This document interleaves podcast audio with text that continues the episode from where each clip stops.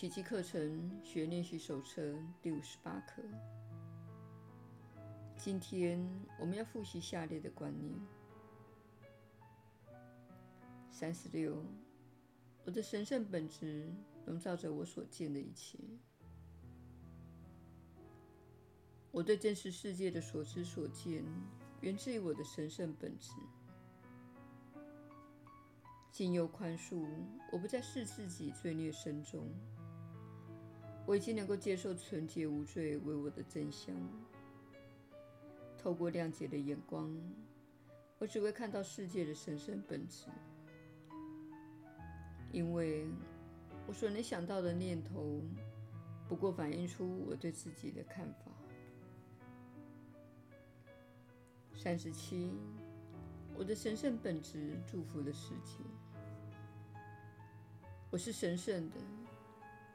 这一支箭不只注射了我自己，我在它的光明中所见到的一切人或物，都分享了它带给我的喜悦。没有一物会落于这喜悦之外，因为没有一物分享不到我的神圣本质。就在我认清自己的神圣性之际，世界也会发散出它的神圣光辉，使众人有目共睹。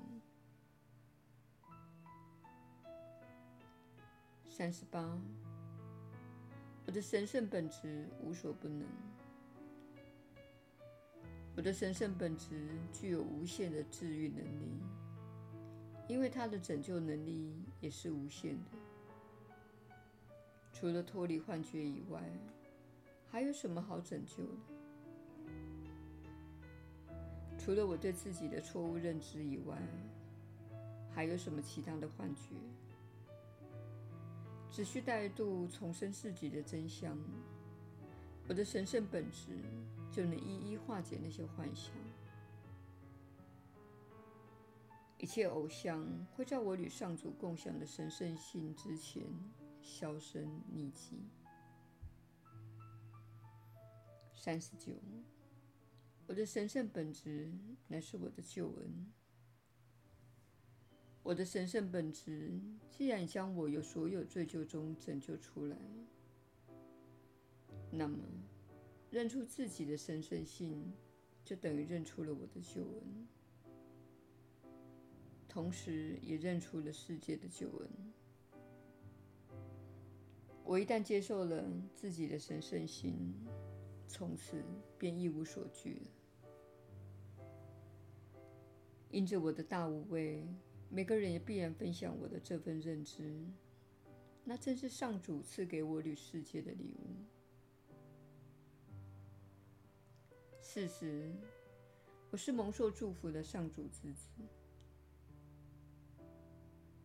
这句话重申了我对全然美善以及纯然美善的天赋权利。我是蒙受祝福的上主之子，一切美善之物非我莫属，因为那是上主有意赐给我的。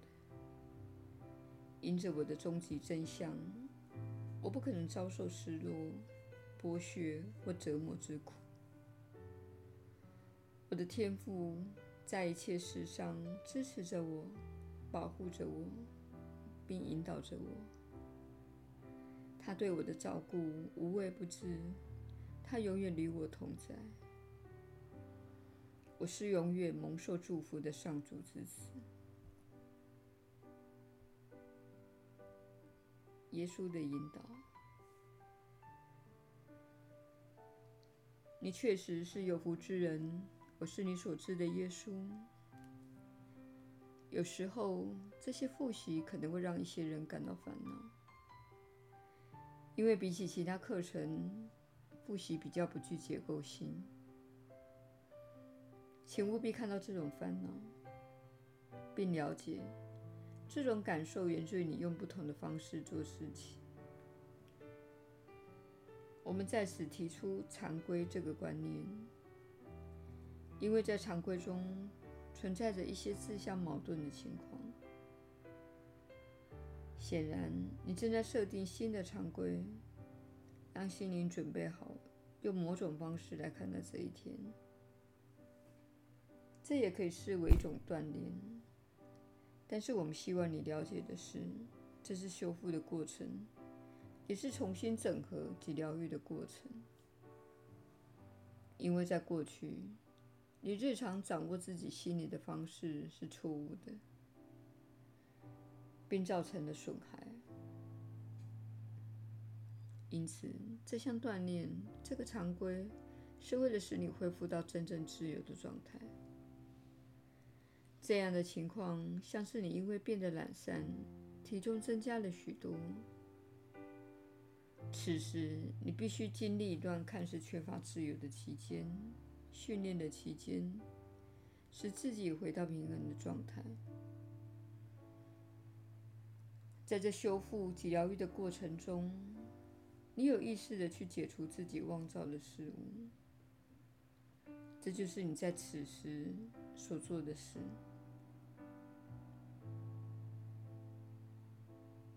心理一旦经过重新锻炼，回到与爱一致的状态，你会视自己为神圣的，同时会看到有些力量在运作。这样的力量不是线性的，不是牛顿物理学那种单纯的因果关系，而是能够以一种看似奇迹的方式影响着人、事、物、境。一旦锻炼自己的心灵，而体验到这股力量，你的操练大多会是轻松自如且顺其自然的。但是，现在这个阶段的你还不是如此。现在这个阶段，我们请你保持常规。如果我们改变规定，那会是出于很好的理由。我们不会深入解说，并问你为何要你这样练习。这是为了让你有更大的益处着想。你日常生活中的常规也是一样的道理。除了做奇迹课程的练习，我们希望你调整自己的常规。如果你早餐总是吃同样的东西，不妨做一点改变，找出两三样你喜欢的食物当早餐。如果你总是在某个时间点起床，导致自己一早匆匆忙忙，不妨提早半小时起床，这样你就不会手忙脚乱。如果你总是到同样的地方吃早餐或喝咖啡，不妨改变一下，到另一家咖啡厅去。如果你的惯用手是右手，那请改用左手刷牙。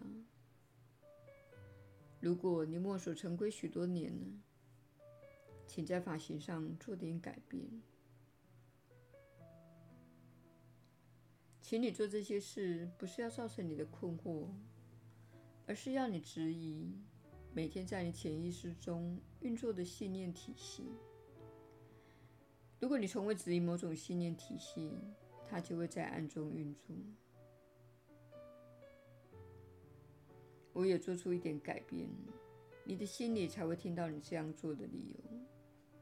你会听到限制性的声音说：“哦不，不要往那里走，我们会惹麻烦的。我们会买到品质比较差的商品，我们会迟到的。”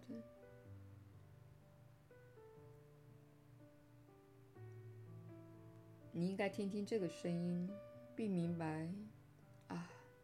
我的行为背后有个信念，透过改变常规，我才能发现我是受信念所驱使的。你可能会听到一个声音告诉你：“不要去那里。还记得我们在那间店里看到的女士吗？我们不喜欢她，不要去那家店。”你会说：“我的天啊！”